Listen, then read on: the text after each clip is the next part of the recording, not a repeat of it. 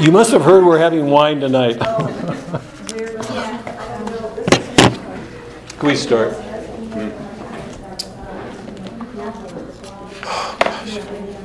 Doug, let's start. Um, I want to say prayers, but um, actually, let's say prayers. Are you ready? Is time coming? Well, we just been to mass, so we don't have to Oh. Let's start.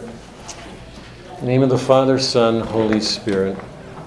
Thank you, Lord, again for the gift of our life from you, for your presence with us this day.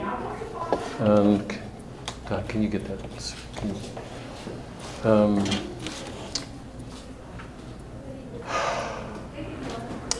for the for the joy that we know from your risen life, let nothing in our lives, whatever in the way of sins or problems, get in the way of carrying that joy with us through this Easter octave.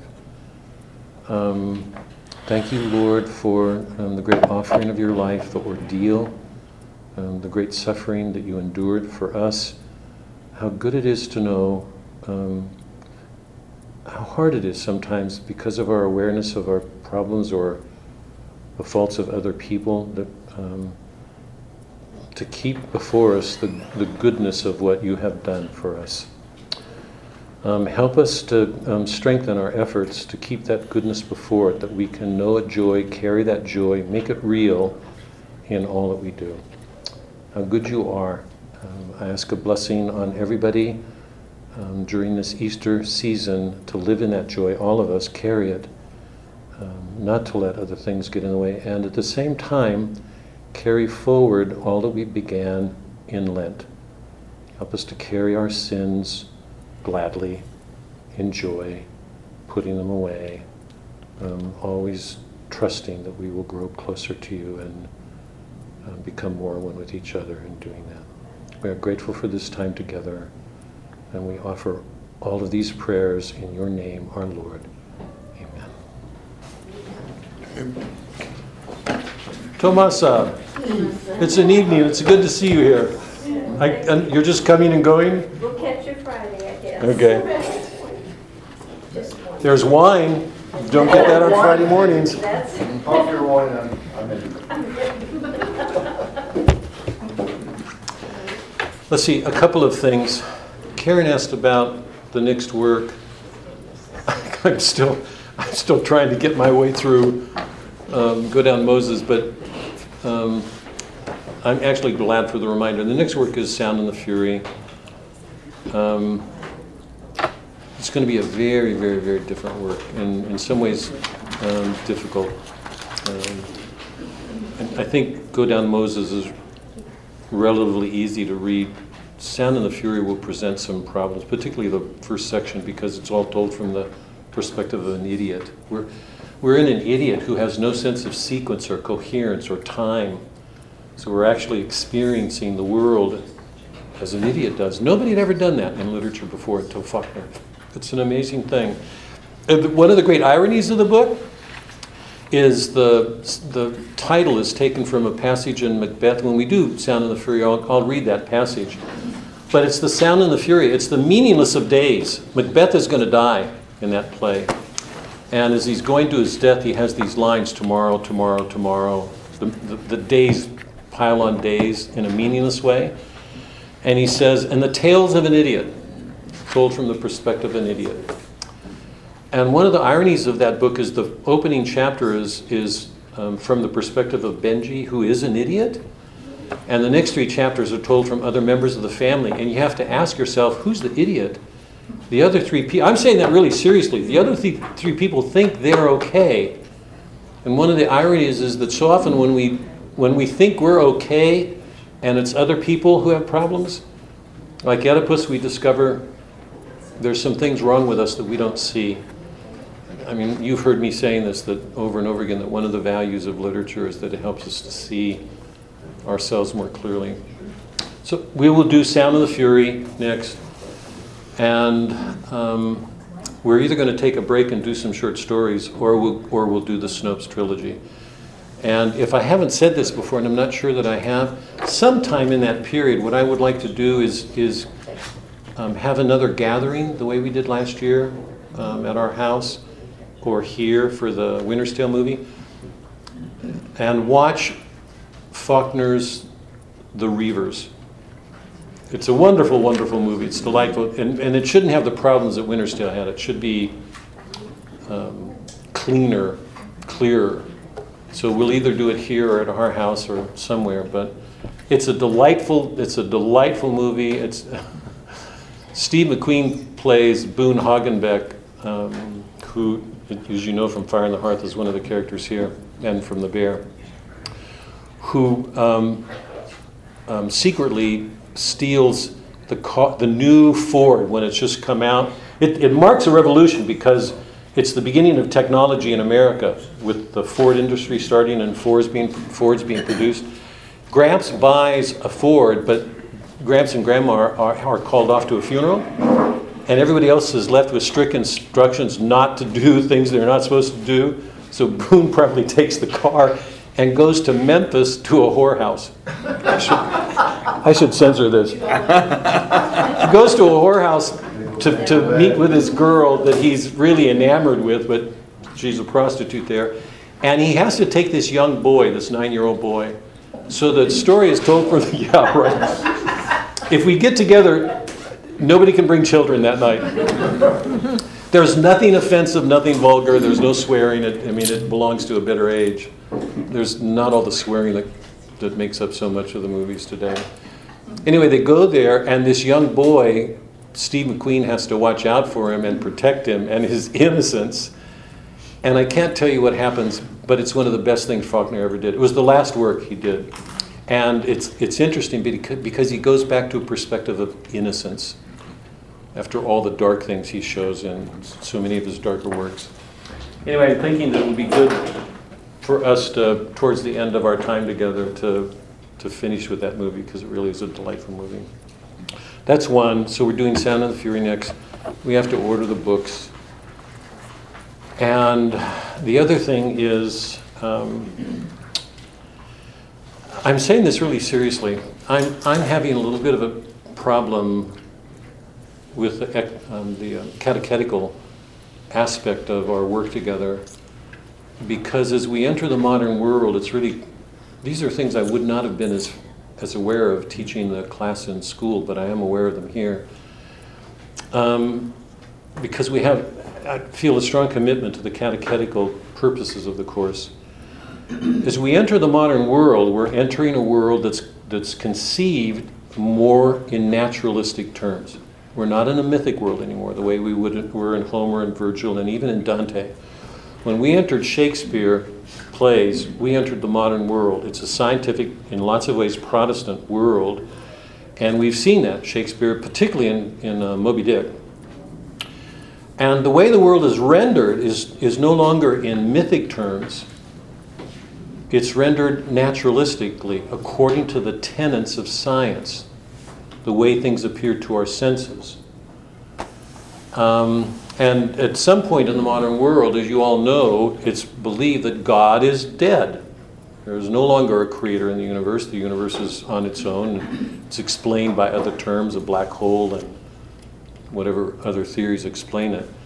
So it's much harder to find Christ the way we did in a Christian world, in Dante's world. And I would say, even in the pagan world, because as you know from our work together in the Iliad, the Odyssey, the Aeneid, my argument is that Christ is image in every one of those figures Achilles and Odysseus and Aeneas.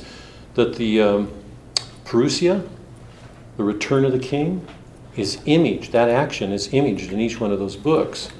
So implicitly, we have an image of Christ in this very heroic um, glory that um, emerges from the heroes when they come back to the people to take on these burdens. That's gone.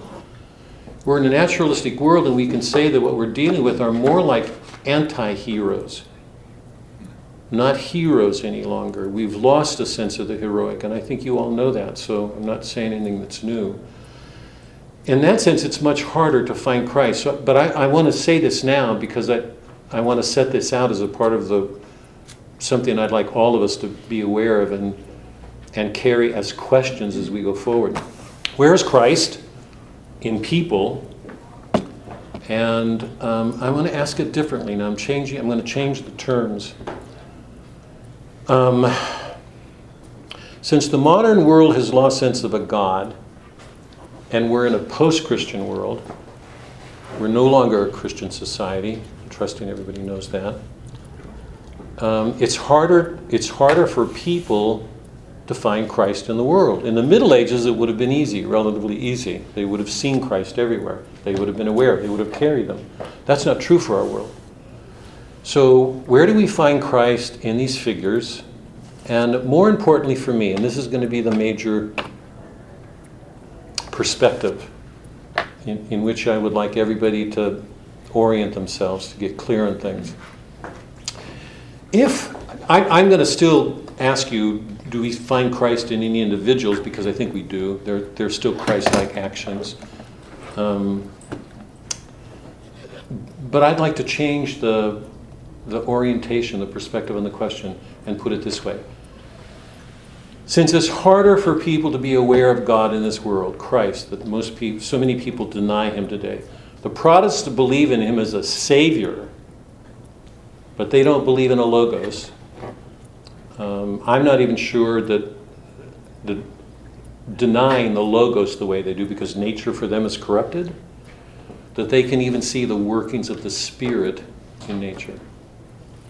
And yet, when Christ left, he said he was commissioning the Spirit to pick up his work. So we, we believe that the Spirit ret- came, that the church was begun, and the Spirit carries forward the work of Christ in history. So, w- w- one of my questions is can we find the workings of the Spirit?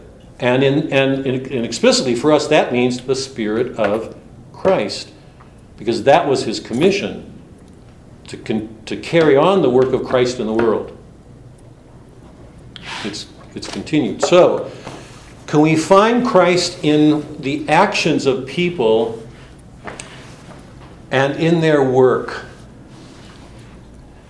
And more specifically, can we find Christ in writings, the words that people use, the way they speak, what they speak?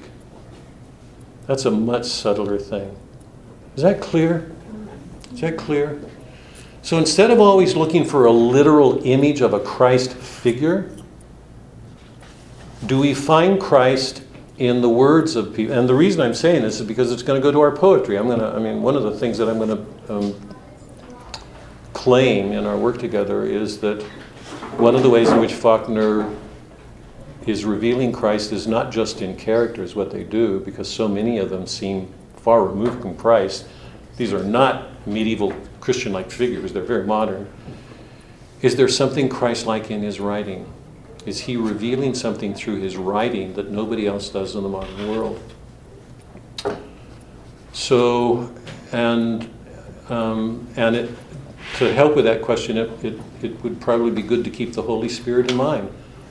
Do we find the working of the Spirit in the words that people use, what they, what they say, how they say it? Is something being revealed through them that ordinarily we don't see? And one of the arguments that I'm going to be making as we go through Faulkner is that he's doing something with language that, that we haven't seen since Dante Shakespeare and Gerard Manley Hopkins and the Windhover and you know some of the other things that we read together. So just keep those questions alive, okay? So that from this point on, since we're in a naturalistic world and there's, it's not a world that looks up to Christ much anymore. Uh, no, we don't find characters trying to imitate him, you know, the way the Catholic Church has been asked to do. We find characters in a natural world. Um, it's like Melville's world. They, they, seem like they've turned away from their Christian belief. Molly's one of the rare figures in Faulkner who believes. I mean, she, she leaves Lucas. I'm trusting you've all read it. She leaves Lucas because she's afraid he's cursed, that he's going against God. She says, I've got to get away from him. I've got to get free of him. He's cursed. This is God's land and he's violating it. He's, he's, he, he's doing, these are not her words, but she said, he's doing something sacrilegious. And she wants a vos. A vos. Remember, she goes to um, Roth and says, I want a vos. I want a divorce. She's got to leave him. And um, um, Edmonds won't give it to her. And the next thing we learn is she takes off and she almost dies trying to escape Lucas. They have to find her. Everybody goes out searching for her and they find her practically dead. And they go to court to carry out the divorce proceedings. And we'll get to that today. You know what happens. But anyway, it's, it's not a, it's the world as we know it today. It's not the Middle Ages. So, where is Christ in this world? Is he here? Is he gone? Was Nietzsche right? Is God dead uh, for all practical purposes? Um, or can we find Christ? And you know from what I've been saying all along is that the poets, the really great poets, are the ones who reveal strange things to us. Is Faulkner doing that, or does his reputation rest on other grounds? Just a question to put out, okay? Okay. In, in light of that, I, I decided to make a change in the poetry that we're going to read. We were going to do Wordsworth. Sorry to keep bouncing you guys around, God. We were going to do Wordsworth, but I thought, no, it would be better to do um, Hopkins. So you all have the handout tonight of the Hopkins poem, yeah? Yeah, Oh, is there a new handout? yeah. I think I put one on your, there should be one there, Carson. the loss of the Eurydice is the title page like this. No, didn't see that. I think that's it. Yes, I've got it. I've got it. got it? Um, Snuck. I'm going to leave the loss of the Eurydice to you all, just to read it. I'm trusting you're all going to do it and not let your work get in the way. What will? We're going to do the wreck of the Deutschland. What I'd like to do is do it in parts because it's too long. It's way too long. So it's going to unfold like a mystery story. And here's the question because it relates so directly to what I just said, Ab- absolutely directly to what I just said.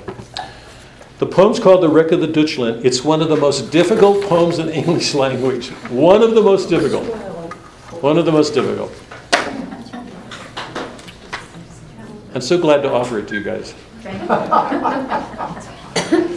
It's one of the hard. Um, Robert Bridges, who was a poet himself, a 19th century poet and a dear friend of Hopkins, um, exchanged letters, correspondence with Hopkins over the course of their friendship for years. And, and he would have comments to say to Hopkins, and very often they were critical of Hopkins because Hopkins was doing something so new, so original, that there were no reference points for judging it. So he was negative a lot, and he when when he and Hopkins corresponded over the wreck of the Deutschland, Bridges could make no sense. This is a this is one of the most intelligent poets of the 19th century. He could make no sense of it. So We should have no problems. good, good, good, good. And Hopkins wrote back to him, scolding him, scolding him, and said, If you had been more patient, he said it was like the mud in the Thames before it goes through some sort of filter action. He said, If you had been more patient and waited, you would have, you would have seen that it would clarify over time. How's that for a challenge to leave you guys with? Um, Hopkins read an article in the newspaper about the loss, the death of five nuns who had been forced into exile by the Falk laws in Germany. They were dispossessed. You know that during that period that um, Catholic lands, churches were confiscated by the government, and they were forced to give them up and often sent into exile. These nuns were lost their property and they were forced into exile. They had to cross the channel, and during that channel crossing, they got caught in a storm and died, perished, all of them. Hopkins was so moved by that event when he read it in the newspaper, and he talked with a priest who'd said somebody should write a poem about that. And he, he took the hint from that and sat down and produced, I believe, what is one of the, one of the greatest poems in the English language. One of the most difficult, but it's one of the greatest. So it's an account of that channel crossing. But but the account of that channel crossing is only the context for exploring the ways of God in the world and his own personal crisis. Because one of the questions that he that um, left him in anguish was how could God allow this to happen? Here are these sisters who believed in him, who were, who were, who were victimized. You know, we just left this victim world in Melville, where everybody's wounded. Here are these four sisters forced away, and this one towering nun who apparently caught the mind of one of the journalists and, and was described as doing these extraordinary sh- things during the um, during the the, the um, foundering of the ship. And Hopkins imagined that, and he asked himself, "How could God let this happen?" And he so identified with the sisters, and particularly this one, the, the, the sister superior of the group, that he goes through it with her. And it raises all sorts of questions about Christ in the world. So, in the middle of this poem, he reaches a personal crisis of his own. And it takes place in the act of writing poetry. It could hmm. not, it could not go more to the purposes of what we're doing. So read it, read it on your own. I hope you will. I'm going to take a couple of weeks to go through it. We'll just read it in parts, and I'm not going to. I'm going to keep my comments brief the way I do, and um, and trust that that you guys are serious enough about it that you'll give it some time at home. But so we're going to do the wreck of the Deutschland for the next few weeks. Okay, just in parts, starting tonight. So. And remember, if you go back to the Windhover and um, dragonflies um, catch flames, remember those two poems that were so important. Remember, Hopkins saw God in the, in the wind. He saw him in the, the, the farmer plowing his land, the plowed down sillion shine, the, you know, the, the, the radiance that um, emerges from the soil when a, when a farmer works it and um, for the fire going out. Remember, fall, gall, gash, gold, vermilion, when the fire reaches that point where it begins to burn out, and then it produces this radiant glow, this beautiful vermilion color. In each of those things, he saw an image of, an analogy of the crucifixion. So we've had that before. So go back and pull out that Hopkins poem and read those. It will help. And look at the biographical note I think I put on the back of it and then keep those handy when you read this. Okay, but I would say go back and read those, they're short, and then struggle with this. And remember what he said to Bridges. If you only are patient, that muddy water will get clearer and clearer and clearer as you as you as you um, work through it. The wreck of the Deutschland. To the happy memory of the five Franciscan nuns exiled by the Falk laws drowned between midnight and morning of December 7, 1875. Um, the first part. Thou mastering me, God, giver of breath and bread, world's strand, sway of the sea. Lord of living and dead, thou hast bound bones and veins in me, fastened me flesh, and after it, almost unmade, what with dread thy doing, and dost thou touch me afresh? Over again I feel thy finger and find thee. I did say yes, O at lightning and lashed rod. Thou heardest me truer than tongue confessed thy terror, O Christ, O God. Thou knowest the walls altar an hour and night, the swoon of a heart, the sweep and the hurl of the trod hard down, with a horror of height, and the midriff a strain with a leaning of, laced with, the fire of stress. The frown of his face before me, the hurl of hell behind. Where, where was a where was a place? I whirled out wings that spell and fled with a fling of the heart to the heart of the host. My heart, but you were dove winged, I can tell. Carrier witted, I am bold to boast, to flash from the flame to the flame, then tower from the grace to the grace. I am soft sift in an hourglass. I don't know if any of you have had this experience, but I certainly have. When I deal with my sins, I don't know how to describe and accept a soft sin. I mean, instead of having the firmness to always say no, you know, sometimes we give in to things and we know that we shouldn't, whatever it is, eat too much or whatever it is. Um, it's like a soft sift. instead of something firm. And he's confessing in- that in himself. I am soft sift in an hourglass, at the wall fast, but mind with emotion adrift. This is the original sin in him. Is that clear, that image? At the wall, it's very firm, it's held by the glass, right? But in the middle, if you know an hourglass, that sand just pours down.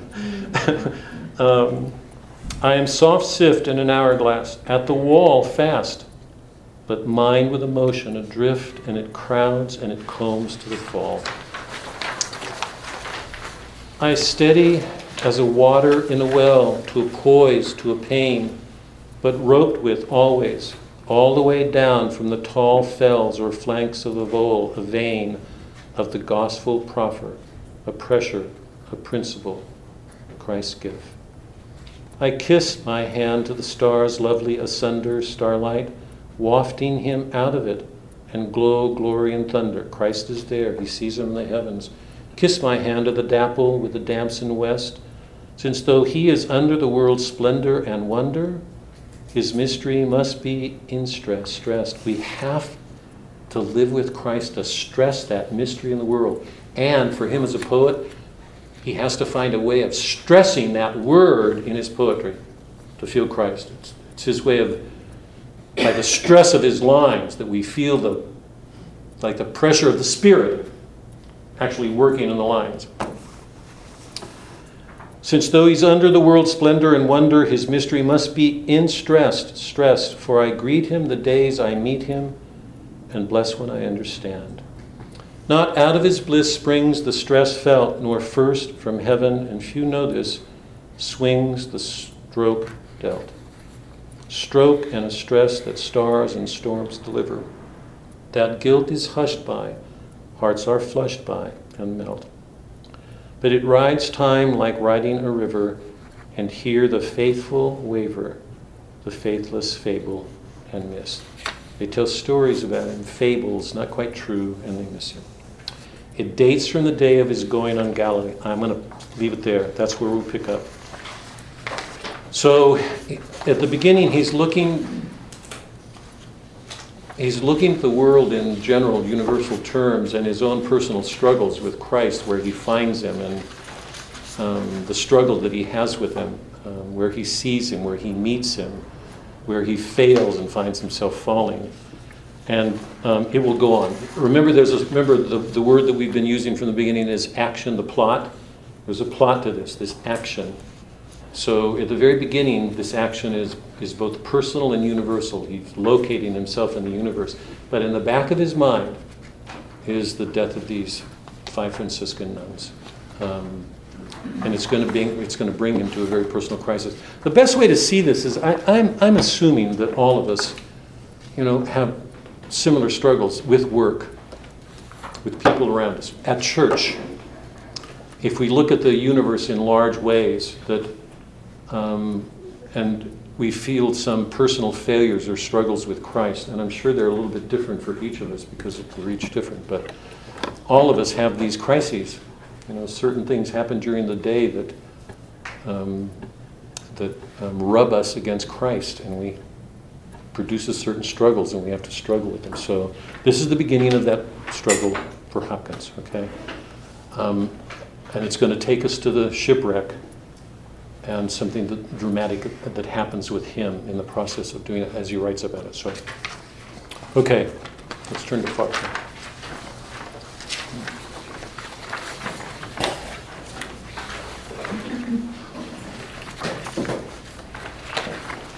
By the way, I should have said this earlier. I don't know if there's any more left. Suzanne made some, at our house in Easter, we have a, a Greek Easter. Suzanne's kept that tradition alive from my side of the family. So she makes lamb spaghetti and spanakopita. It's a Greek spinach. It's really good. And she makes kuduk, the kudalaki, I'm not sure. There's cookies, Greek cookies that are twisted.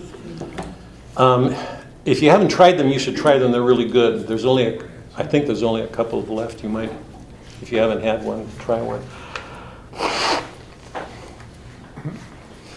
Okay. Um, a very, very, very, very brief review. Um, I feel like we've been away for a month, a long time. When we met last time, I just did a very quick overview, pulling the North and South together, and made the point that in America there really are two cultures. You can say four North and South and East and West, because I think the East Coast and West, West Coast, even though they're met- metropolitan coastline cultures, they're very, very different. New York is very different from, Ho- from Hollywood. Is there anything in the world like Hollywood? I, I don't know it. Um, but there are fundamental differences in culture that, that are radical, that divide the country north and south. And I made the point last week that if, if we take Melville's Moby Dick and Faulkner's Go Down Moses and look at them as um, windows in which to look into the cultures um, that they're, um, they're looking at, that we see two very, very, two very, very different cultures. Um, Plymouth was founded in 19, 1620, and it was principally a religious founding. We saw that. The people who came to Plymouth were motivated by religious freedoms. They wanted religious convictions. They wanted to have the freedom to practice their beliefs. They fled the, um, the Netherlands, and they went to the Netherlands from England because they were being persecuted in England. Remember? And it, that group was made up of two different groups the separatists and the Puritans. The Puritans still believed in the Anglican reforms, but, but they were critical of them because they didn't believe they went far enough. The separatists believed that the Anglican reforms were flawed fundamentally. They wanted an entirely new church. The one thing that they had in common between them was Calvin, and in some ways Luther. And we saw the effects of that played out because we looked at Ahab as really a, a, a, a, um, a man, a human being who was raised in a Calvinistic culture. And I raised the question for you, became a sort of alarming for, question for me as I began to rethink the book this time. What would it be like if you lived in a culture like that and began to wonder if you were one of the damned? That some people were predestined to be damned, and to, to have a view of that, that sort, what it would do to people. To, be damned when you had no will in it, no action, you did nothing to deserve it because you, none, whether you were predestined to damnation or heaven didn't matter. You had no free will either way. Um, but to be damned without having a choice in it, to me is I, it, it's just so hard for me to get my mind around that. But people do believe in it, and I and I made the point as we went through my book that I think that's what Melville is dealing with. It's a horrible condition in America, and it's part of our founding. So we looked at the North as a religious founding. It's it's fundamentally in spirit metaphysical because it's religious. It wants to get to the depths of things, and it's also be, because of Calvin and Luther highly individualistic. All of the people in the New England culture were, I, we don't see people together. There were no couples. Queequeg and Ishmael were, was the closest we get to a couple. And they're married. They look at themselves as married. Remember when Queequeg wakes, or I mean, when Ishmael wakes up in the morning, he finds Queequeg's arm and him? this is a cannibal. And it's then that he felt this deep affection for this person the night before, almost terrified him. Um, and all of the men on the ships were called isolatoes. Isolato. Each one was an island to himself. Um, Ahab is one of the most isolated figures in all of literature. His quest isolates him. It's only at the end that he becomes attached to Pip, and even then, he feels the danger um, of his affections for Pip because he knows that if he becomes too affectionate, it will separate him from his quest, and he won't let it happen. He even scolds him and tells him he would kill him. Um, and remember, interesting, one of the great ironies Pip doesn't want to let go of him. I don't think Pip ever does, even when Ahab goes on deck. Remember the last scene and leaves Pip below in his chair. That in some ways, he remains faithful to Ahab. That's in his nature after that change in him. The South was a very different founding. The South was an economic founding. It came as a business enterprise to make a plantation. So it's already carrying the, um, the aristocratic class and implicitly some sets of class differences with it. Slaves will be used to carry on the work of the plantation. And we talked about how different it was. It, it, it modeled itself on ancient Rome and ancient Greece. Um, it took seriously the Greek and Roman languages. Every, everybody who was educated was educated in the Greek and Roman languages in the South. That was a part of the education. Um, Ike's father and uncle have Roman and Greek's name. Amodeus means God, love of God in Latin. Theophilus um, means the love of God in Greek. Um, the founding from the beginning was practical, pragmatic. Um, it was agrarian in nature. It was to work with the land to help it produce um, a harvest so that they could take the fruits of that harvest back to the back to Europe, the old world. Um, very pragmatic. So it's it's not metaphysical the way the North was. It's far more pragmatic. And out of it emerged this this sense last week that I describe in terms of a we.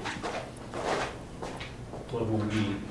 If the, if the North was individualistic, the South was communal. Communal. And um, remember when we looked at the beginning of the of Go Down Moses, I, I read that passage and said, Who's this writer? Who's, who's the narrator? Isaac McCaslin and Uncle Ike, this was not something participated or even seen. He goes on and on. Remember, who is that?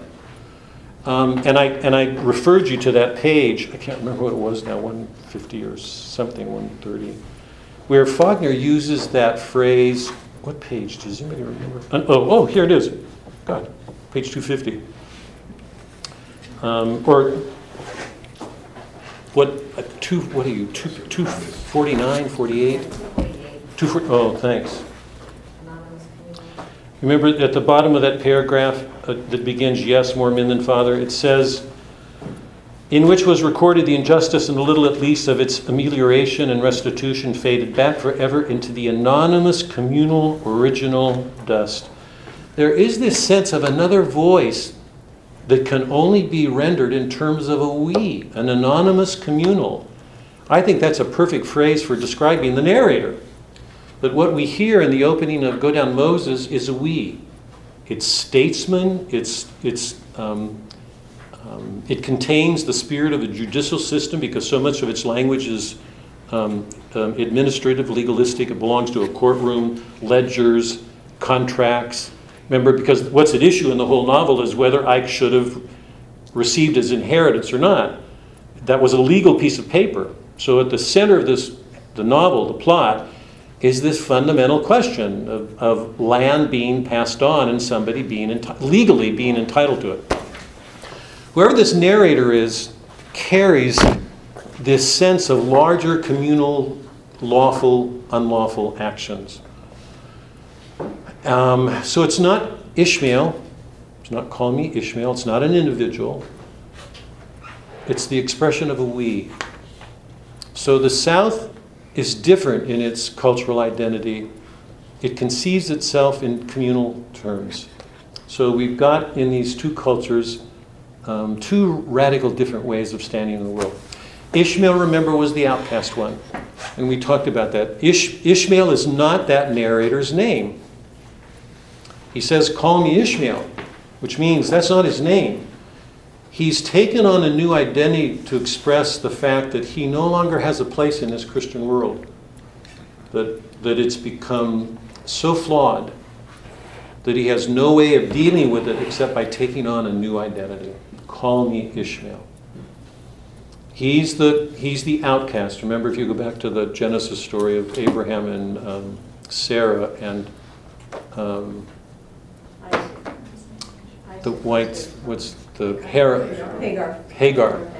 Remember, Hagar conceives um, Ishmael with um, Abraham. So he's the outcast one. Um, he stands outside of this world. Faulkner is looking at the Isaac um, covenant, the, the child of promise. And it's going to be interesting now to see that because you would think on the surface of it that the fact that Melville chose Ishmael means we're going to get a very, very dark picture of the North. And the fact that, cho- that Faulkner chose Isaac should give a much more promising picture of the South. Now, I'm not going to say anything about that, but we're going to have to look and see what Faulkner does with this. But this is the child of promise. This is the one who, who God said he will be the one to carry on. And remember that one thing that distinguishes Ike as a character is his renunciation of his inheritance. He gives it up. And the central question of the book is should he have given that up? And we'll have to wait to the end to look at that. So, um, um, when we look at the two cultures, we see fundamental differences between them. And I would say they're, they're different sins too. That the sin of the North is, is a kind of intellectual pride. Um, it's Ahab dealing with metaphysical questions and this question about whether or not evil is ultimately behind things. Um, and the, the fundamental sin of the South, it seems to me, is this, um, s- this spirit of possessiveness. What happens when a person lays claim to the land and treats it as if it's his, so that he says it's mine. And notice how that flies in the face of we. It's mine. Because once, once you're legally um, entitled to that land, certain things happen. And I'm going to I'm going to come back to that in a minute because it, it, to me it's one of the great it's one of the great things in this work and it, it's very subtle. Um, I'll come back to it in a minute.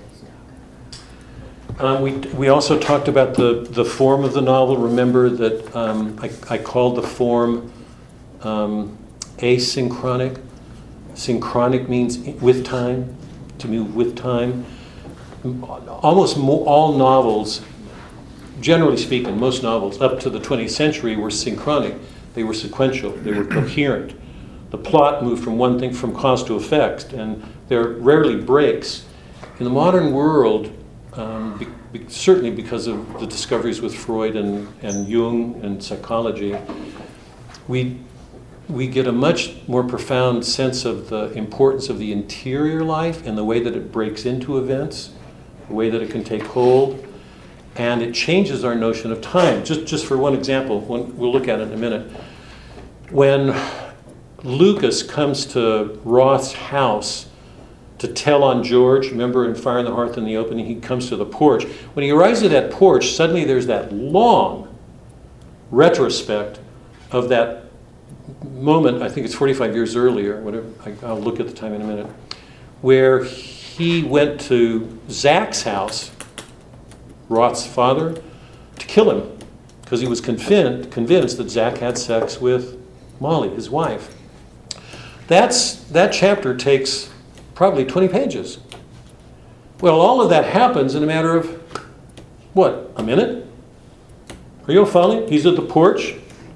He knocks on the door. Roth is going to come out, and suddenly we go back in time. And after that episode, we return to the porch, and Edmund goes, George Wilkins, what do you, you know, what do you, what do you have to say about him? So we know that in that, in that chapter, two minutes have elapsed. And what it teaches us is that time is not, from a spiritual point of view, St. Augustine would have loved this. From a spiritual point of view, time is not coherent and neat and tidy. That, that from a spiritual perspective, strange things happen. That this other time suddenly intervenes, ruptures, in a sense, it forces itself on, and we're in a different world. And as we read the novel, I know you all know this, it presents certain problems to us because we have, we have to then put things together. We have to take them and put them in logical order. Um, so it, it requires a new way of reading and a new way of perceiving reality. That we learn to see things differently. That's what great poets have been showing us. So time is not linear the way it is for a, for a scientific clock. Time is not linear. It's asyncratic.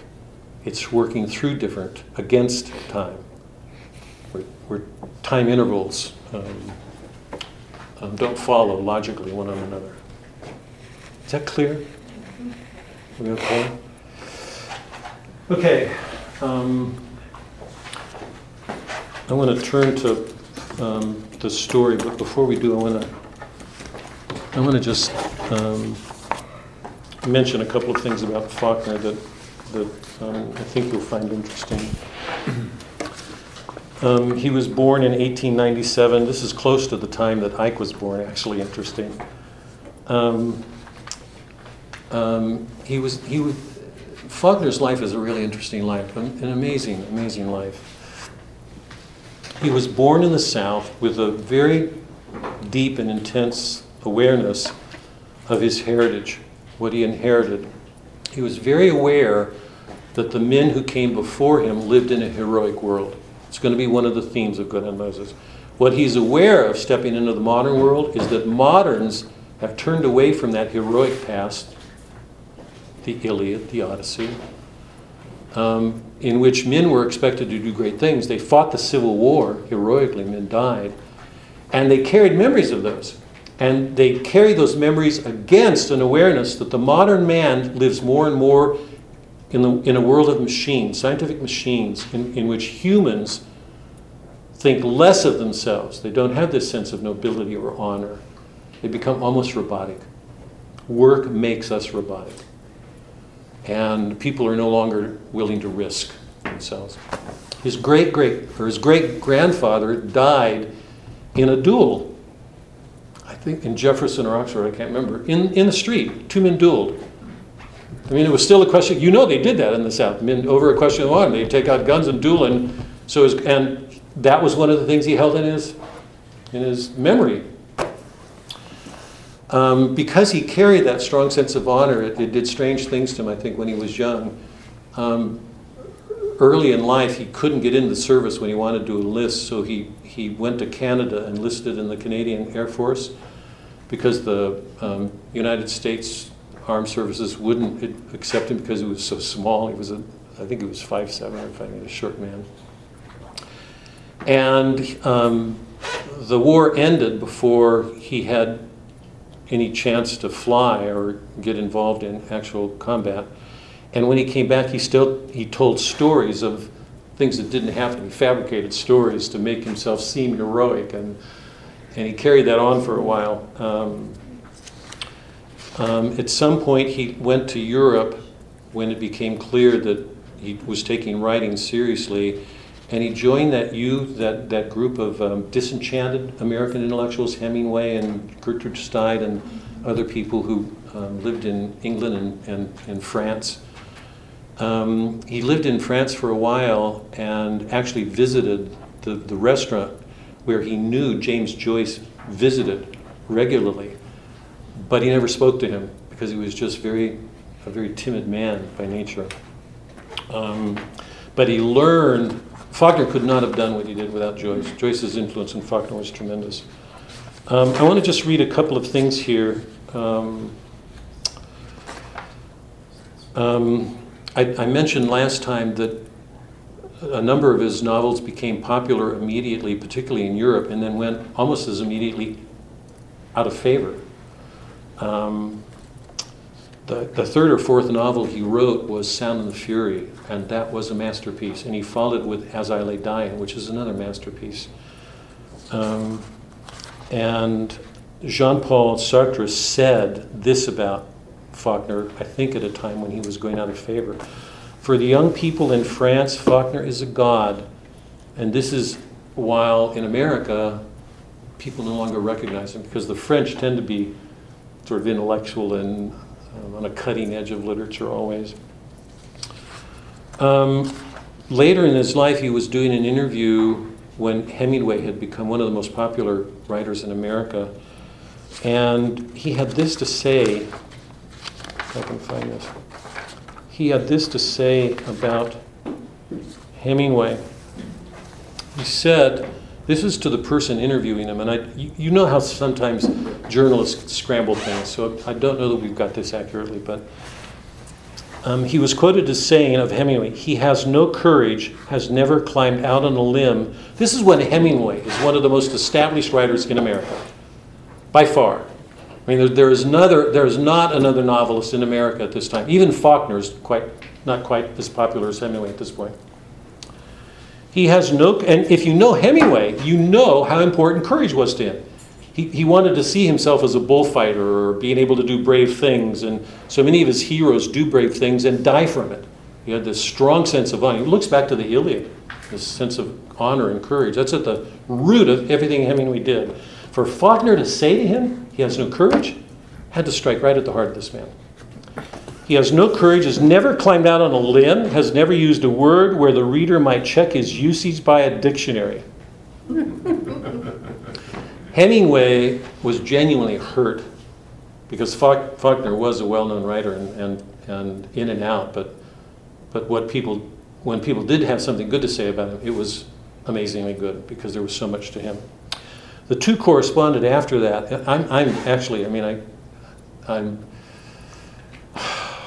I, love Faulkner. I'm sorry to see what this correspondence between him and Hemingway, but um, Faulkner replied to Hemingway and he apologized for the misunderstanding and the pain that he caused him, but he defended his remarks, saying that they referred only to Hemingway's craftsmanship as a writer and told how he was judging the quality of writing on its degree of failures, that Hemingway was next to last because he didn't have the courage to risk bad taste overriding dullness. I'm going to read that again because that's, that's a telling comment and it says something about the spirit with which those two people did their work. That Hemingway was next to last because he didn't have the courage to risk bad taste overriding dullness.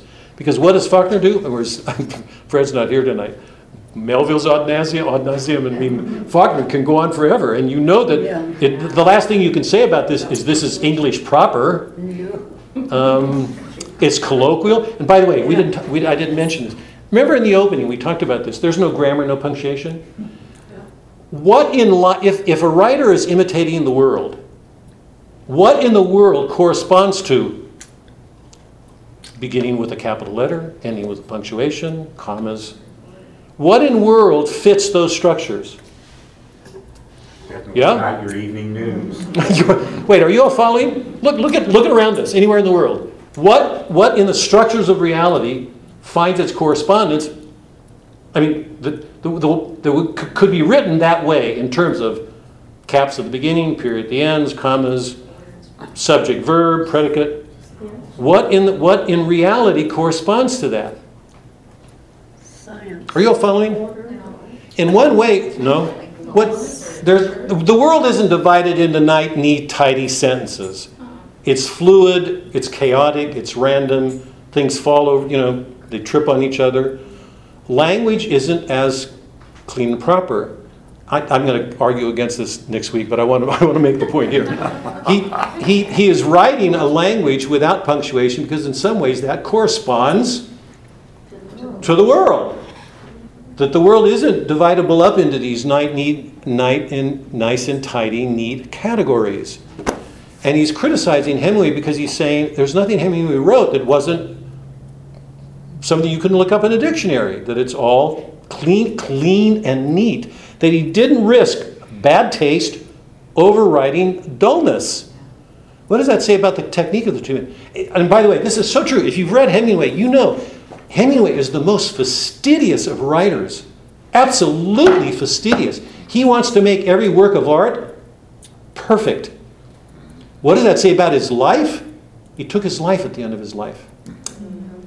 Everything had to be perfect. Absolutely perfect. So, so in a world, in a world in which there's no longer a God and you're an artist, where is there perfection but in the work that you do? Think about the effects of that on that man.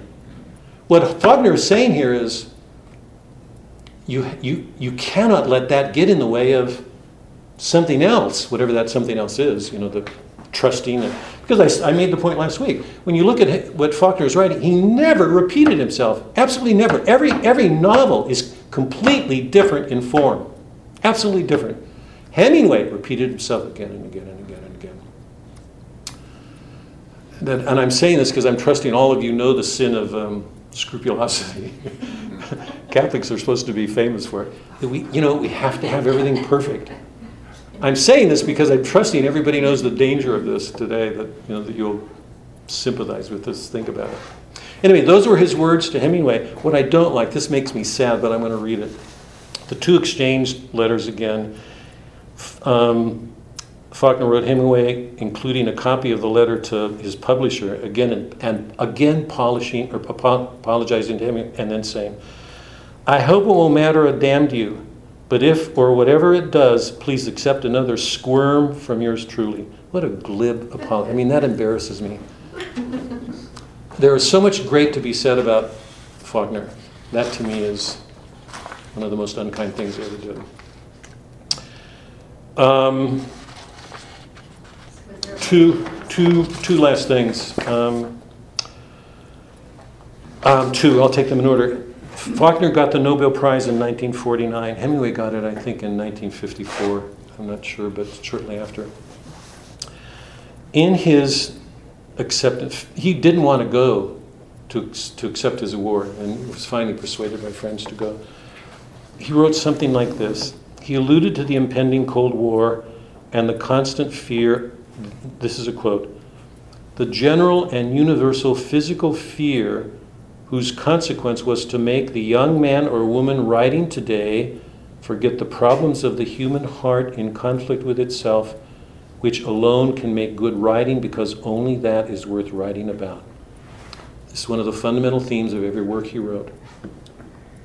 The problems of the human heart in conflict with itself, which alone can make good writing because only that is worth writing about, worth agony and the sweat. The artist Faulkner said must relearn the old verities. I would put this on the board. He must relearn the old verities and truths of the heart, the old universal truths lacking which any story is ephemeral and doomed. Love and honor and pity and pride and the compassion and sacrifice. I decline to accept the end of man. I believe that man will not merely endure, he will prevail. He is immortal not because he alone among creatures has an inexhaustible voice, but because he has a soul, a spirit capable of compassion and sacrifice and endurance. The poet's, the writer's duty is to write about these things. The poet's voice need not merely be the record of man, it can be one of the props, the pillars to help him endure and prevail. So, right at the heart of that, I mean, acceptance speech is this affirmation of the spirit of man to not only endure but prevail, because there is something immortal in the spirit of man. Um, last thing, to, and I'll, I'll come back to some biographical things each time we meet for a while, but um, Hemingway or Faulkner had bouts of, of, drinking, heavy drinking in his life. He went through periods where he just, um, what was the, um, it's, what's that word? I can't, I can't, um, I can't find the word, but anyway, these bouts of drinking, and he drank a lot over the course of his life, um, and very often he would do it consciously and set periods up for drinking. And typically, he would go through his heaviest drinking after he completed work. Let me say this because I, I personally believe this really strongly. Some people look at him critically because he was alcoholic, or he's not, that's not a good word. He's not alcoholic in a clinical sense. I, I would look at it this way: if, if you took on if you took on the the anguish of writing what he did, that is, that is to be a great writer. I'm going to say you get close to the saint it goes to this whole question that I asked earlier can we find Christ in the writings of a person, in what he says, the way he says it?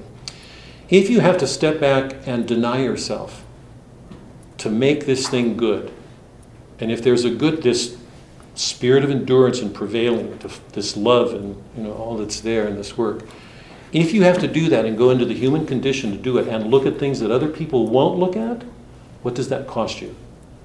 My own sense is that when he got through with the writings, he went and drank. I mean, I'm not sure that he could have done anything else, um, given you know, his background. But so some people look at him critically. I look at him and think, I don't know what else he could have done. But the fact that he kept coming back to it, I mean, he, you know, he, he was a serious writer. Periodically, um, he he went to Hollywood to write scripts and got sickened by the Hollywood experience and would always return. And in the midpoint of his life, he, um, on the advice of somebody, when he was struggling with his writing, the person told him, Go back and write about what you know. this is after his trip to France and Europe. He went home and he started writing about the South and Mississippi. And it was when he began to write about what he really knew that this great world emerged and he produced what I think is probably the greatest body of fictional writing in the 20th century. So, okay. Um, Candy, I- you, I thought you were going to say something or had some, do you? Oh, I forgot what I was gonna say before, but, um, he- it's like he just, he couldn't, Faulkner had to drink because he couldn't feel anymore. He was so overwhelmed with all the emotion and the intensity that he just had to drown it out, you know, I- literally, figuratively. I, I, that's, I've never put it quite that way, but I certainly believe that, that, um, That's the Hemingway description, oh, it just, yeah, there was nothing, yeah, God. not the Faulkner description. Well, You have to also realize though, I mean, northern Mississippi at, at that time frame had some of the best moonshine people in the the whole bloody world. I mean, that was, you know. The, ba- the backyards were full of Lucas Beauchamps they were- with their they were- stills. They were just, you know. He they was were celebrating. everywhere. They were everywhere, Bob. I, I can tell you back in the sixties, I mean, that, I, bel I believe that. I don't know, but I, I, I don't have any doubts. I've about been there. Yeah. I remember what I was gonna ask. What? Was there, was there an element of arrogance in Faulkner, or he was just super critical of things? I, uh, I can't answer that because I don't know his personal life, but, but what I know from his, as a man and what I know about myself and, you know, us as humans, it's hard for me to believe that at, at some deep place in him there wasn't a lot of pride and arrogance and I don't know that it would have been expressed that way because he had that southern sense of manners, you know. Um, But he was absolutely committed to his writing and, um, At some deep place, it seems to me there would have been a lot of pride in him, a lot, and in Hemingway too. I mean, they, in some ways, they had to be rivals to each other. Um,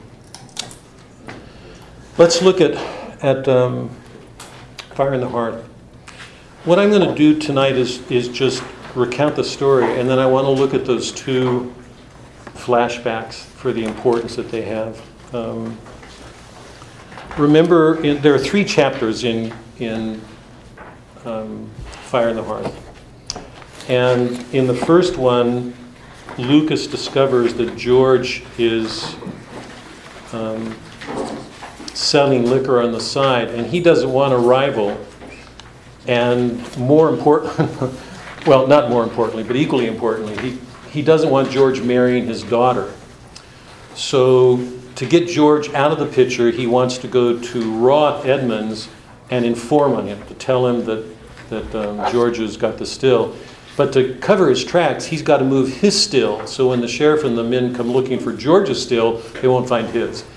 And you know that that's the beginning of all this commotion. And, and during the middle of the night, he hears something, and we learn later that it was his daughter following him. And, and that when he comes back in the morning to inform on, on George, um, he wakes up, and both George's still and his own are on the porch um, because Nat wanted to do it in order to blackmail her father. This sense of cunning that runs through, um, particularly the blacks. I mean, you can't just say that. The, if anything, it's less a quality of the whites, although it's there. It's the, the women are cunning, and the blacks because they're the they're the I don't know what you call them. The I mean, they're the ones who have to struggle against the men and the and the, the owners of the plantations and who, who take so much for granted. Um, I want to look at the at the flashback to that.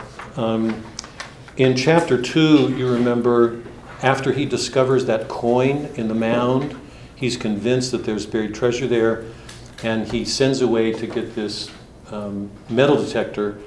And you know that he becomes obsessed with it. And the funny, he he cons the salesman into into giving it to him and, and really screws him. I mean, he, he, he, get, he gets rid of the, the mule problem, he gets money, and then at the very end, he's renting the machine out to the salesman and making money off it. So, so in, in exactly in the same way that the Edmondses are exploiting the land, there's nobody in this movie, in this story, who's not exploiting the land or somebody else. It's not just the whites, it's the blacks, it's, it's everybody.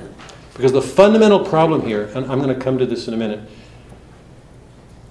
is what this particular relationship to the earth does for man. I want to come back to, and I, I want to underline that in a minute because for Faulkner it's more universal.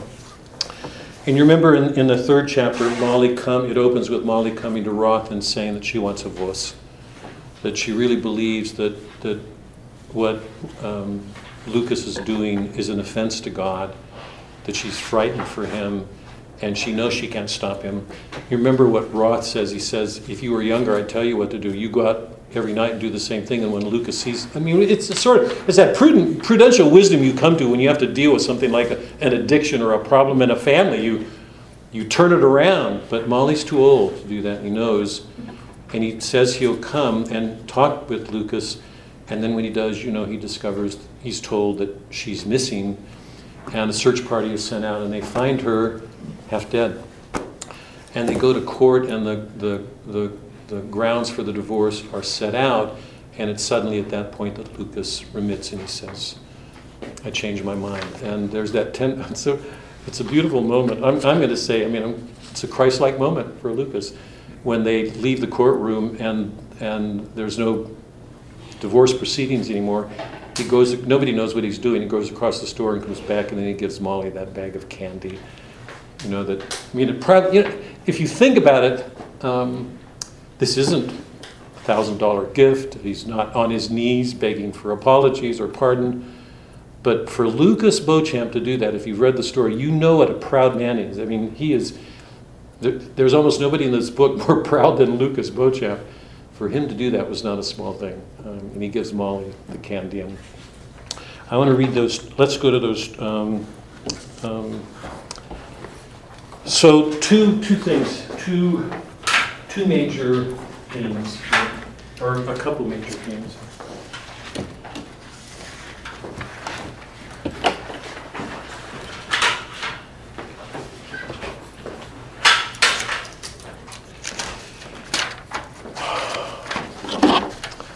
We've seen how almost every work that we've dealt with, all the epics have had to do with the male female, um, the sexual relationships, right from the beginning, from the Iliad on. Um, it, it, it really is in the background in Melville, but it's in the foreground that you begin here. Remember in the opening, in the opening story, that wonderfully comic story, which is presented in terms of the hunt metaphor. The, the dogs are chasing the fox, and um, and we learned that Sophonsiba is chasing Buck, and and when it's all concluded, the, the description of it is that was a good race, that um, that that Buck handled himself well, even though he, he only gets out of it because Buddy wins the poker game when they when he plays um, Hubert. But the men enter into this with the sense of a contest that there is underlying all the actions of people something that men have in common with animals. They go after something, and it takes the nature of a hunt. I want. The, it's the way the desires get worked out.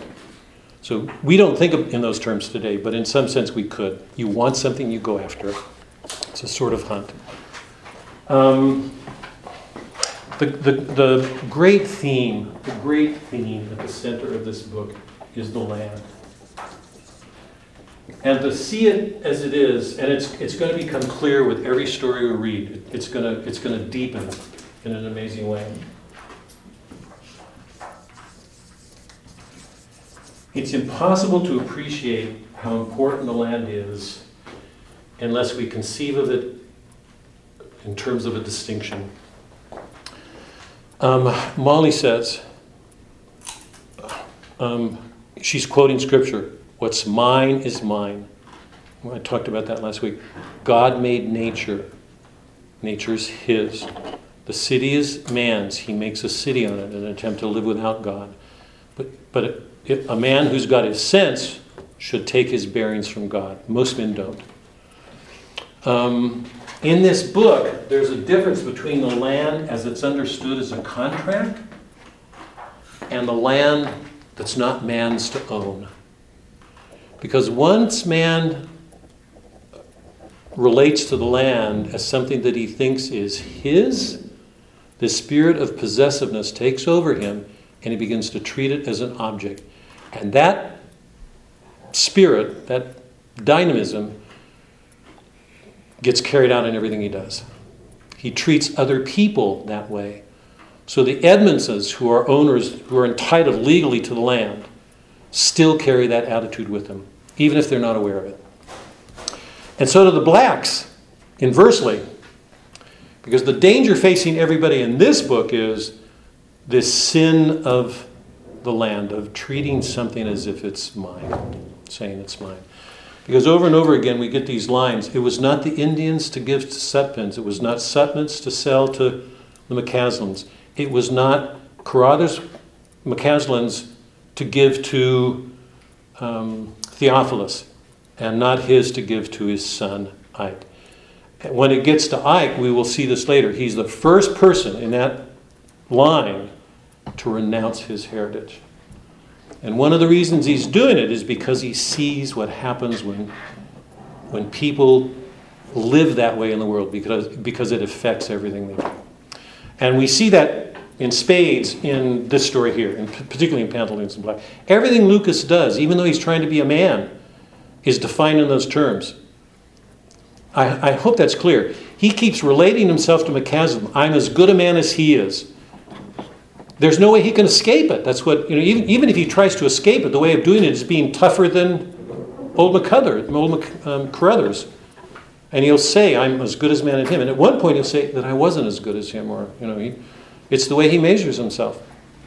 Um, so the, the fundamental dynamic at the center of this is this intuition that, and we'll see it um, in an amazing way in the old people and in the bear, the two stories we're about to come to in an amazing way because we're going to see Sam Fathers, the Indian, stands in a different way to the land, and what he passes on to Ike will be utterly different. Ike will be able to see things in nature that nobody else can because he doesn't, he doesn't bring to it that sense of possessiveness. And I'm going to, I'm to go out on a limb here. I'm going to say he's, he's much closer to the great poets that what he's doing is not to make money, not to get control. It's, he stands in a spirit of beholding, to behold. It's far more creative. Um, it's not as possessive. So um, that's the. It seems to me that's the that's the that's the central dynamic of all these stories, and we see it played out with Lucas you know, he's got this still. He, does, he doesn't need it. He's got more than enough money. He's got all the money in the world in the bank. He never uses it. it he's very possessive. It's going to stay there because he knows he's got it. Um, he makes the still. He sells illegal still. Um, when he discovers the coin, he becomes obsessive over it. He wants more. He, he cannot stop himself. He cannot stop himself. And then he gets the diviner and he almost loses his marriage because he can't stop himself. Um, so let's turn to let's turn to the um, that first um, um, what's that that um, that interlude that retrospect on page 45 i'm going to try to just read through this roughly you've all read it so um, but it, it's good to hear it again. On page 40, well, wait, it's the, it's the section beginning George Edmund says, George Wilkin. This is when Lucas comes to the porch. What page is that? 44. 44? Okay, I'm on 45, so. So he comes to tell on, to inform on George, right? He, because he wants to get rid of George. He wants, he wants to send him to the penitentiary. God. That, that's, that's how sensitive he is as a man. But this is what happens here. This a oh, flashback. That's the word I was looking for. Flashback. Um, George Edmund said, George Wilkins. He came out onto the gallery, a young man, still a bachelor, 43 years old. Last March, Lucas did not need to remember that. Now remember, there's there's the um, different time frames. I, I put them out in that um, in that sheet I gave you. Right, you looked at it. The story takes place in 1941. That's the time we're in. Yes?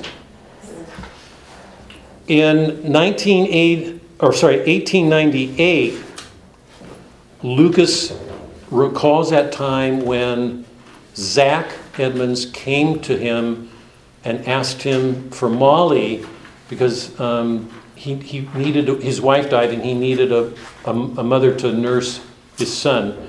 Lucas has to go get a doctor. It's during the flood time and he comes back. And Molly takes up occupancy in Zack's house. And she's there for a long period of time.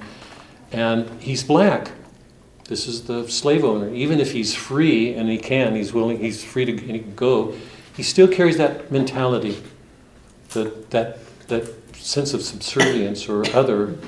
Even though, even though he's proud because he knows he, his line back to Carothers is through the male line, and Zack's line is through the female line. So in some sense, he feels superior to, to um, Zack. So this is the episode that unfolded. Um, he would never forget it. That night of early spring, following ten days of such rain that even the old people remember nothing to compare with it. Go down. Um, at one time, he had believed himself gone, done for both himself and the mule, soon to be two more white eyed and slack jawed pieces of flotsam, to be located by the circling of buzzers, swollen and no longer identifiable, a month hence when the water went down, which he had entered not for his own sake, but for that of old Carothers McCaslin, who had sired him, and Zack Edmonds both, to find the white man's wife dead and his own wife already established in the white man's house. By the way, if you've read Hemingway, you know Hemingway would never write a sentence like that. I mean, all the modifying phrases, the interruptions, the going on, that's a man who's more concerned about trying to capture a whole in front of him than he is with grammatical neatness of his presentation. He's more concerned to be faithful to his own experiences of something that he knows was a part of his experiences. That's why he wrote about what he knew where he grew up, than he was to produce this neat, clean you know, piece of work. It was as though on that lowering and driving day he had crossed and then recrossed a kind of Lethe. Remember, that's the river of forgetfulness in the ancient world. Emerging, being permitted to escape, buying as a, pe- as a price of life, a world outwardly the same, yet subtly and irrevocably altered. His life would never be the same because his wife is now with this white man. Um, go down, the white man was sitting down. In age, he and Lucas could have been brothers, almost twins, too. He leaned slowly back in the chair, looking at Lucas. Well, by God, he said quietly, so that's what you think. What kind of man do you think I am? What kind of a man do you call yourself? I'm a nigger, Lucas says. But I'm a man too. I'm more than just a man. Same thing made my pappy that made your grandma. I'm going to take her back, by God, Edmund said. I never thought to ever pass my oath to a nigger, but I will swear, Lucas had turned already. You can't miss the pride. I mean, he, he, he he's not going to listen to him. He has nothing to hear. He has nothing that um, um, Zack can tell him. Not to me, Lucas said. I want her in my house tonight. You understand? And he leaves.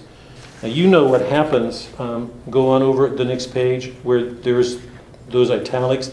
It describes Lucas breathing, and if you remember Pat Lutzen back, Black, you remember that Rider could almost never catch his breath. Remember after Mannie, his wife, died? One of the motifs of it is he can't breathe. That the, the, loss of his wife so stays with him that it constricts him. And Lucas is in, that, that is what, Faulk, this is so incredible. Faulkner enters into these people so they become real, real human beings. He can't breathe. I mean, imagine any of us feeling that our wife violated our, was adulterous and that, and that a man used her. She had no choice in the matter. He's breathing harder and harder and deeper and deeper until his faded shirt strained at the buttons on his chest. Maybe when he got old, he would become resigned to it, but he knew he would never, not even if he got to be a hundred and forgot her face and name and the white man's t- and his too. I will have to kill him, he thought. You all have the page? 48, Bob. 48, thanks. Oh, I'm on 48. It's either 47 or 8. It's, all, it's those italicized sections. Yeah. I will have to kill him, he thought, or I will have to take her and go away. For an instant he thought of going to the white man and telling him they were leaving, now, tonight, at once. Only if I were to see him again right now, I might kill him, he thought. I think I have decided which I'm going to do, but if I was to see him, meet him now, my might might change. And that's a man, he's, this is Hamlet, he's scolding himself. Yeah. Yeah, he, he cannot face the idea that he doesn't have the courage to deal with this. Because remember, the inheritance is old Carothers mated with these slave women. I mean, he had his will, did whatever he wanted. I think I've decided which I'm going to do, but if I was to see and meet him now, my mind might change. And that's a man, he thought.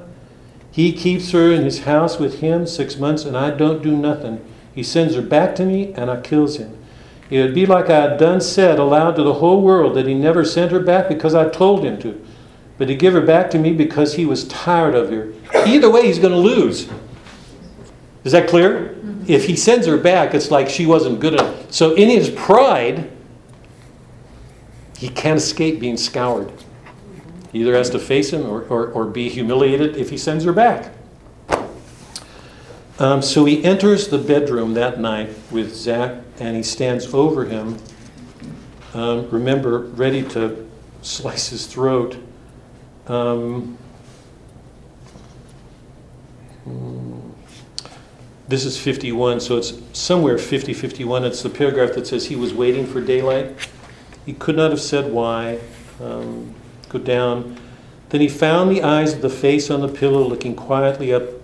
Remember, he sneaks into the bedroom now. Now he's over Zack. And he knew then why he had to wait until daylight. Because you are a McCaslin too, he said. Even if you was woman made to it. Maybe that's the reason. Maybe that's why you done it. Because what you and your pa got from old Carothers had to come to you through a woman. A critter not responsible like men are responsible.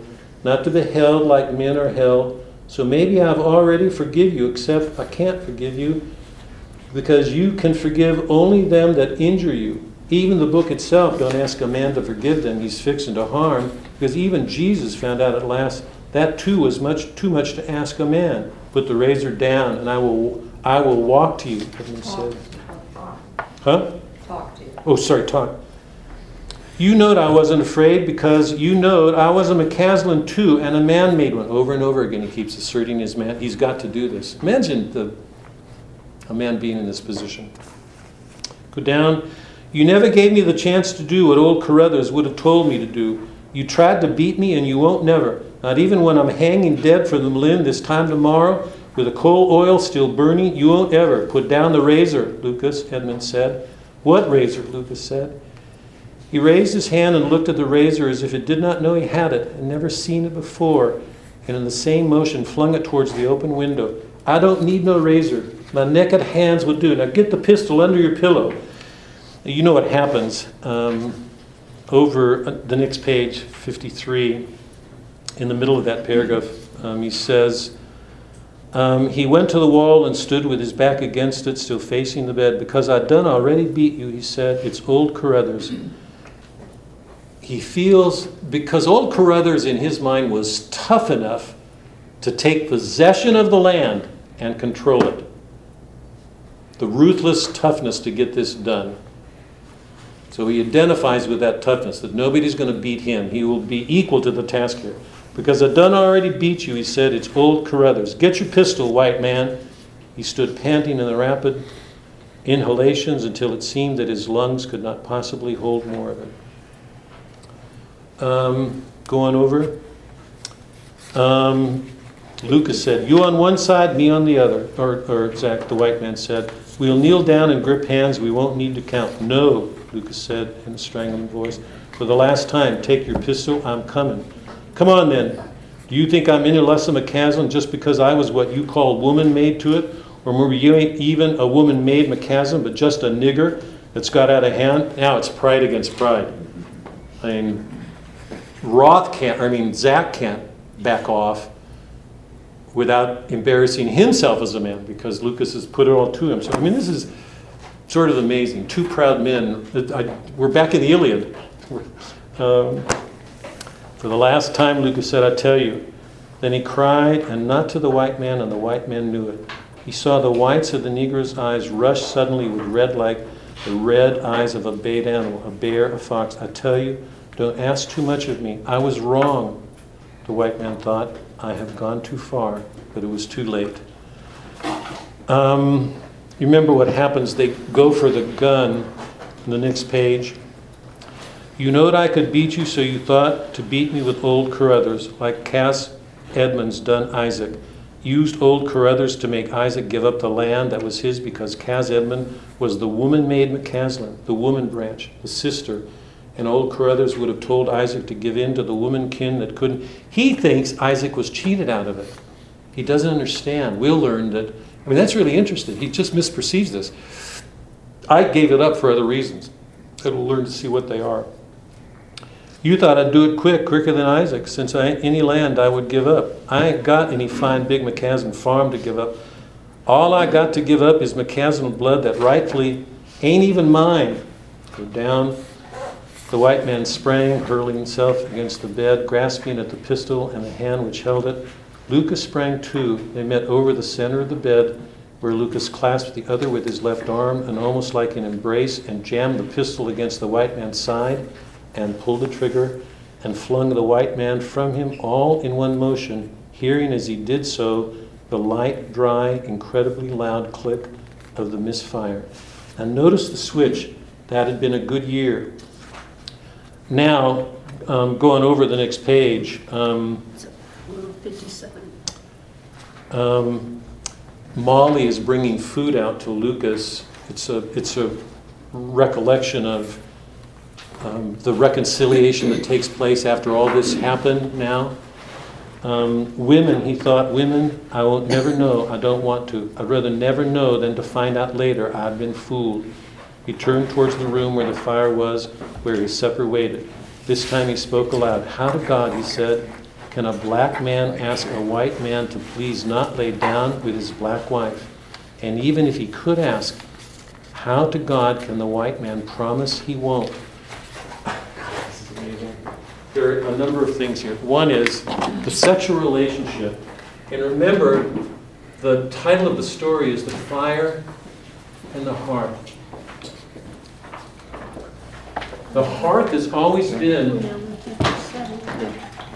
the hearth has always been from the time of Homer the symbol of unity in, um, of a home, of a marriage. Remember that we learn in Pantaloons and Black that um, the writer knows that on that first night that Lucas and Molly married, Lucas built a fire, and that fire was kept alive every day of their lives. So the fire and hearth is the symbol of a, of a communal love, of a family that holds together. And we have to keep that image in mind and set off against it the violence of these things. So, so you've got on the one hand the, the, the central importance of the family and the community, but you saw, you've also got these sins of miscegenation, old Carothers mating with a slave woman, and the blacks and whites both carrying those sins forward, and the, the weight that they place on them, the past. So um, we, we see that the, the past is a heavy burden. Again, we've been seeing that from the beginning. Here it is here. Um, Lucas can't escape it. Zack Roth can't escape it. Um, and the other, th- um, the other thing is this element of time. Um, ch- section three begins on page 58 or 57. George Wilkin, Edmund said, he came to the edge of the gallery. So what we know is in the period of that two minutes, right? Lucas comes to the porch, says George Wilkins, and then Edmund says George Wilkins, he's going to inform him. We get this flashback. So it's out of sequence. It takes us back 45 years, whatever that time period is. Um, but it, it intrudes because, in a sense, it helps define the relationships between these people. And I hope that's clear. It, it deepens our sense of what's actually going on because on the surface, all you see is two men saying hello, George Wilkins. But what we realize is that they're both carrying a much greater world that is visible to our senses. So Faulkner is making us aware that, remember, we're in the cave. We can't always trust appearances. So in this casual exchange, there's far more going on than we know. And in that sense, we know that's true for all of us as human beings. And virtually so much of it goes on in our life. Now, let me, let me, because I want to, I want to try to leave some time if I can. Turn back to page one, or over to 106. In the last section, remember in the third chapter, Molly comes to ask for a divorce. Um, on page 98, 99, she says she wants a vos, um, remember? Um, and she expresses his fear, and Roth doesn't understand what she can be afraid of. It's that passage that's, or the paragraph that begins, that would be the, that would be just as bad, she said. I got to get clean away. Do you all have that? What page? Ninety-eight. 90, yeah. Oh, it's 98 for me too. About the middle. That would be just as bad, she said. I got to get clean away because he's crazy. Ever since he got that machine, he done went crazy. Him and, even though he had just spoken it, he realized that she couldn't even think of George's name. She spoke again, immobile, looking at nothing as far as he could tell, her hands like two cramped ink splashes on the lap of the immaculate apron. Stays out all night long every night with it, hunting that buried money. He don't even take care of his own stock right no more. I feels the mare and the hogs and milks tries to, but that's all right. I can do that. I'm glad to do that when he's sick. She's so committed in her marriage, she's willing to sacrifice that. But he's sick in the mind now, bad sick. He don't even get up to go to church on Sunday no more. He's bad sick, master. He's doing a thing the Lord ain't meant for folks to do, and I'm afraid, afraid of what she says. Because God say, What's rendered to my earth, it belongs to me unto I resurrect it, and let him or her touch it and beware. And I'm afraid I got to go, I got to be free. That could stand as a sort of um, tableau statement for the book. Um, What's rendered to my earth, it belongs to me until I resurrect. The danger of humans on this earth is to take what God made and use it for their own ends, as if God didn't make it. So remember that because that there's that basic. Remember, we've talked about the north and south. What's at issue in every one of these stories is this fundamental relationship to the earth that defines southern man, but one of the effects of it, and, as it plays out in people's lives. Going over now to 106. Um, They just, um, the narrator recalls that episode where Ike takes Lucas to the bank because Lucas wants to get his money out to show he's free, that he's equal to the white man.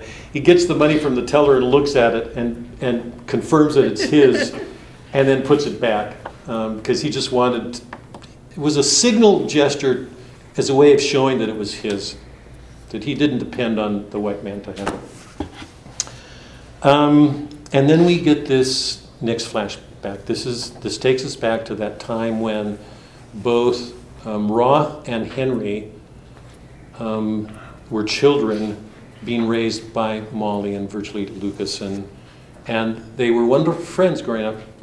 They were the two boys playing together all the time. They slept together, they had meals together, they played together. But then a day comes when that changes, and it changes in the direction of that old curse um, on page 106. But he didn't leave. Within the year he married, not a country woman, a farm woman, but a town woman, and McCaslin Edmonds built a house for them, that's Cass, and allowed Lucas's spec- specific acreage to be farmed as he, saw, as he saw fit, as long as he lived or remained on the place. So he's not a slave, he can live there or go. He's got enough money to go. He does not want to leave. This is his inheritance, this is his past. He's not going to leave it. Then McCaslin Edmonds died and his son married, and on that spring night of flood and isolation, the boy Carothers was born.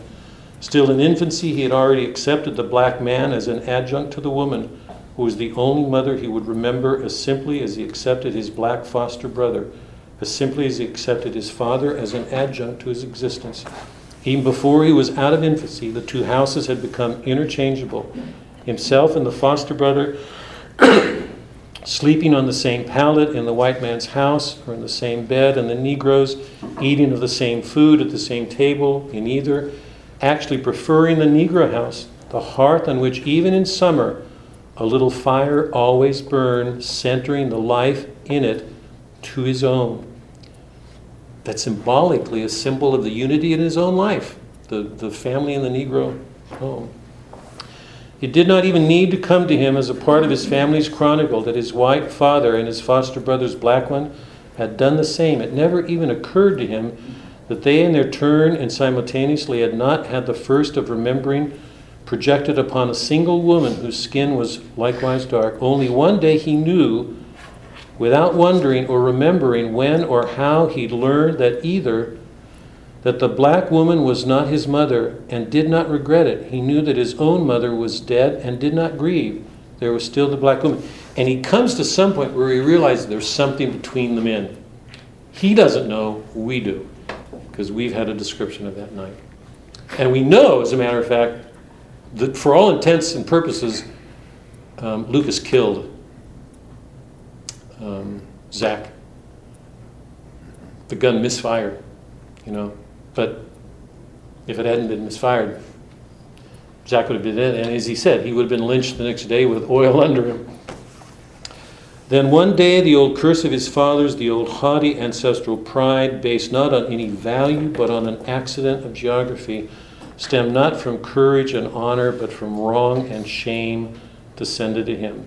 He did not recognize it then. He and his foster brother Henry were seven years old. They had just finished supper at Henry's house, and Molly was just sending them to bed in the room across the hall where they slept when they were there, when suddenly he said, I'm going home. Let's stay here, Henry said. I thought I was going to get up and Papa did and go hunting. You can, he said. He was already moving towards the door. I'm going home. All right, Henry said. Remember, he follows him because he just, they're friends. That's what he does. Um, they go to the bedroom. Um, how he undressed just slow enough for Henry to beat him to the pallet and lie down. Then he went to the bed and lay down on it, rigid, staring up into the dark ceiling, ever after he heard Henry raise onto one elbow, looking towards the bed with slow and equable astonishment. Are you going to sleep up there? Henry said. Well, all right, this here pallet sleeps all right too. That's the first time. Of, and think about the elevation, how that puts him above him, because they've always been together as equals. Are you going to sleep up there? Henry said. Well, all right, this here pallet sleeps all right to me, but I reckon I just as lief to, if you wants to. And rose and approached the bed and stood over the white boy, waiting for him to move over and make room until the boy said, harsh and violent, but not loud, No. Henry didn't move. You mean you don't want me to sleep in the bed? Or did the boy move? He didn't answer, rigid on his back, staring upward. All right, Henry said quietly, and went back to the pallet and lay down again. The boy heard him, listened to him. He couldn't help it, lying clenched and rigid and open eyed, hearing the slow, echoable voice. I reckon on a hot night like tonight, we will sleep cooler if we. Shut up, the boy said. How am I or you neither going to sleep if you keep on talking? Henry hushed then, but the boy didn't sleep long after Henry's quiet and untroubled breathing had begun, lying in a rigid fury of the grief he could not explain, the shame he would not admit. Then he slept. The, the, I mean, I can't read this. I mean, a couple weeks ago I read this, I just, the sadness that overcame me. He can't stop himself. God, he can't say no. This is the inherited sin. Everything in him goes to that. He cannot say no to it. Go down. He went to Molly's house. It was already late afternoon. Henry and Lucas would be coming up from the field at any time now. So, as much as he's done that, he's something in him wants to recover what he's just lost um, with his friend. So he goes to the home expecting to have a meal with them, to eat together. Henry and Lucas would be coming up from the field at any time now. Molly, now imagine this. By the way, this is the Roth that we know, right, in our time. Because remember, Roth Edmonds is the owner of the plant in our time. So the man that we're seeing who greeted Lucas at the porch, this is the boy. This is what produced the man who's the owner who just oversees things. We're, we cannot forget that here. Henry and Lucas would be coming up from the field at any time. Now, Molly was there looking at him from the kitchen door as he crossed the yard. There was nothing in her face, he said it as best he could for all that moment, because later he would be able to say it all right, say it once and forever, so that it would be gone forever. Facing her before he entered her house, yet stopping, his feet slightly apart, trembling a little, loudly, peremptory. I'm going to eat supper with you tonight. It's, it's, a, it's, it's peremptory, it's a command. He's the son of the white. And he's seven. Before he was a child, an infant, he didn't know. Now he's coming to awareness. and this is what form it takes. It was all right. There was nothing in her face. He could say it almost any time now when the time came. Course you is, she said. I'll cook you a chicken. Then it was as if he had never then it was as if it never happened at all. Henry came in almost at once. He must have seen him from the field, and he and Henry killed and dressed the chicken. That's what they do. And Lucas came in and went to the barn with Henry and Lucas while Henry milked. Then they were busy in the yard in the dust, smelling the cooking chicken, until Molly called Henry, and then a little later himself. The voice that it had always been peaceful and steadfast. Come and eat your supper. That's Molly. Remember, this is 45 years earlier. Remember, right now she wants a divorce, but this is Molly. Cooking, feeding. She helped raise the kids, and she knows exactly what's going on. Um, but it was too late. The table was set in the kitchen where it always was, and Molly stood at the stove drawing the biscuit out. She always stood, but Lucas was not there, and there was just one chair, one plate, his glass of milk beside it, a platter heaped with untouched chicken, and even as he sprang back, gasping for an instant, blind as the room rushed and swam, Henry was turning towards the door to go out of it. Are you ashamed to eat when I eat? he cried. Henry paused, turning his head a little to speak in a voice slow and without heat. I ain't ashamed of nobody, he said peacefully, not even me. So he entered his heritage, he ate its bitter fruit, he listened, and Lucas referred to his father as Mr. Edmonds, never as Mr. Zack. He watched him avoid it. Goes on. I just I want to stop here because you you all have read it. Um, let me just take a, a minute for a couple of questions, but I just I want to go back to that original. um, do we find Christ? I don't, I don't I don't want to go there. I just want to raise. Do we find Christ in anybody, any person? Do we find Christ in anything going on with the writing of the story? In what's being presented in the story? And I don't want to answer that. I just want to keep that.